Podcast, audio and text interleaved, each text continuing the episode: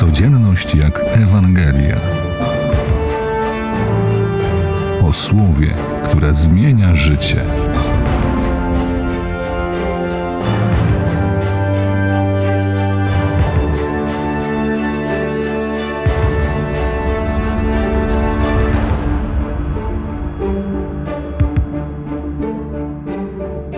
Drugą niedzielę po Bożym Narodzeniu wracamy do Janowej Ewangelii o Słowie wcielonym, która wybrzmiała już w Boże Narodzenie podczas mszy w dzień.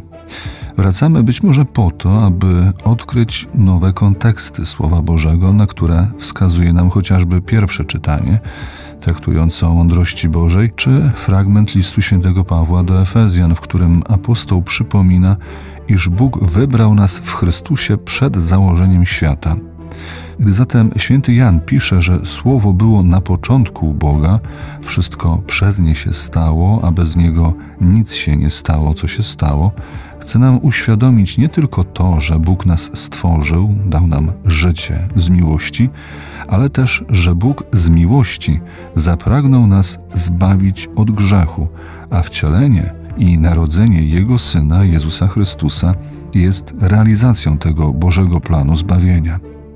Tak, Bóg ma plan i jest to najlepszy oraz tak naprawdę jedyny plan naszego ocalenia. Jak Chrystus rodzi się w najkrótszym dniu w roku, to znaczy w czasie największej ciemności, aby te ciemności rozświetlić swoim światłem, światłem miłości, prawdy i nadziei, tak nasza, nawet największa życiowa ciemność jest idealną sytuacją, aby Bóg mógł objawić swoją chwałę i nas z nieszczęścia, zwłaszcza nieszczęścia grzechu, wybawić.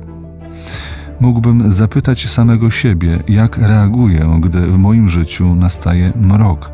Spotyka mnie jakieś nieszczęście albo całe pasmo nieszczęść, które nazywam pechem lub przekleństwem. Czy oczekuję wówczas wybawienia od Boga, czy zwracam się do Niego, czy ufam Mu, czy raczej załatwiam sprawy po swojemu, szarpię się lub popadam w rozpacz.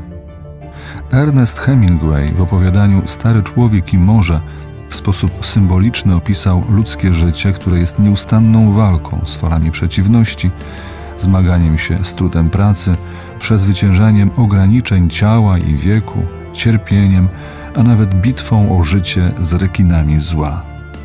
Wielkość człowieka opisał sentencją: Człowieka można zniszczyć, ale nie pokonać.